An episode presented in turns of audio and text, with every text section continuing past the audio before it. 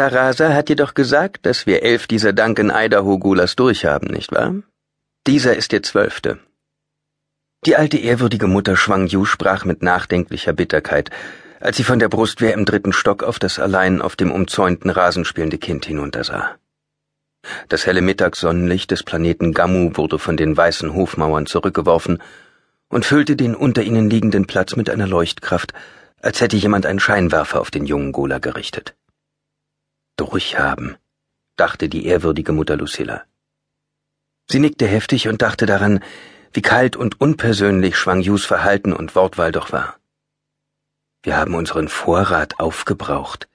Schickt uns mehr. Das Kind auf dem Rasen schien etwa zwölf Standardjahre alt zu sein, aber die äußere Erscheinung eines Golas, dessen Originalerinnerungen noch nicht erwacht waren, war meist trügerisch. Das Kind nutzte den Augenblick, um zu jenen hinaufzusehen, die es von oben musterten. Der Junge war von kräftiger Gestalt und hatte einen direkten Blick, der unter einer schwarzen Kappe aus wolligem Haar sein Ziel ins Auge fasste. Das gelbe Sonnenlicht des beginnenden Frühlings warf einen kleinen Schatten auf seine Füße. Seine Haut war tiefbraun, aber als er eine kaum merkliche Bewegung machte, verschob sich sein Einteiler und offenbarte auf der linken Schulter einen blassen Fleck. Diese Golas kosten uns nicht nur sehr viel, sie sind außerdem äußerst gefährlich für uns, sagte Schwang Yu. Ihre Stimme klang nun gelassen und gefühllos, aber das machte sie nur noch gefährlicher. Es war die Stimme einer ehrwürdigen Mutter, die zu einer Helferin sprach, und für Lucilla wurde dadurch klar, dass Schwang Yu zu denen gehörte, die öffentlich gegen das Gola-Projekt protestierten. Tarasa hatte sie gewarnt. Sie wird versuchen, dich umzustimmen. Elf Fehlschläge sind genug, sagte Schwang Yu. Lucilla musterte Schwang Yus faltige Gesichtszüge und dachte plötzlich, irgendwann werde ich vielleicht auch alt und weise sein, und möglicherweise habe ich bei den Bene Gesserit dann auch eine Machtposition. Schwang Yu war eine kleine Frau und hatte sich während ihrer Tätigkeit für die Schwesternschaft zahlreiche Altersmerkmale erworben. Lucilla wusste aus ihrem Zielstudium, dass Schwang Yus schlichte schwarze Robe eine magere Gestalt verbarg, die außer ihren Ankleidehelferinnen und den männlichen Angehörigen ihrer Familie nur wenige gesehen hatten. Schwang Yu hatte einen breiten Mund, und ihre Unterlippe wurde eingeengt von den Falten, die in ihr vorstehendes Kinn überliefen. Was ihr Verhalten anging, so neigte sie zu einer barschen Abruptheit, die Ungeweihte oft für Verärgerung hielten. Die Befehlshaberin der Gammu-Festung hielt sich mehr von der Öffentlichkeit fern als die meisten ehrwürdigen Mütter. Lucilla wünschte sich erneut, den Gesamtrahmen des Gola-Projekts zu kennen.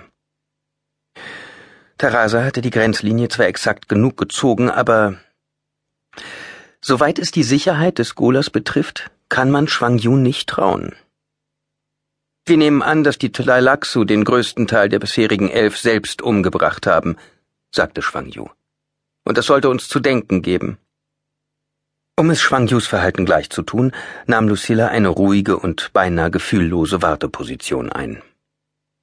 Ihr Benehmen sagte nichts anderes als Ich mag zwar viel jünger sein als du, Schwangju, aber auch ich bin eine vollwertige, ehrwürdige Mutter. Sie fühlte geradezu Schwangjus Blick auf sich. Schwangju hatte Holus von Lucilla gesehen, aber in Persona brachte diese Frau sie noch mehr aus der Fassung. Eine Gedächtniskünstlerin mit bester Ausbildung, Daran gab es keinen Zweifel. Die völlig blauen Augen, von keinerlei Linsen korrigiert, verliehen Lucilla einen durchdringenden Ausdruck, der zu ihrem langen ovalen Gesicht passte. Jetzt, mit der zurückgeklappten Kapuze ihrer schwarzen Aberrobe, zeigte sie braunes Haar, das zu einer dichten Barette zusammengezogen war und dann über ihren Rücken fiel. Nicht einmal die förmlichste Robe konnte Lucillas volle Brüste ganz verbergen, Sie entstammte einer genetischen Linie, die bekannt war für ihre mütterliche Natur, und hatte bereits drei Kinder für die Schwesternschaft geboren. Zwei davon für den gleichen Herrn. Ja, sie war eine braunhaarige, bezaubernde Frau mit vollen Brüsten und einer mütterlichen Natur. Du sprichst sehr wenig, sagte Schwangju. Daraus ersehe ich, dass Tarase dich vor mir gewarnt hat. Hast du einen Grund zu der Annahme, dass Meuchelmörder versuchen werden, den zwölften Gola zu töten? fragte Lucilla.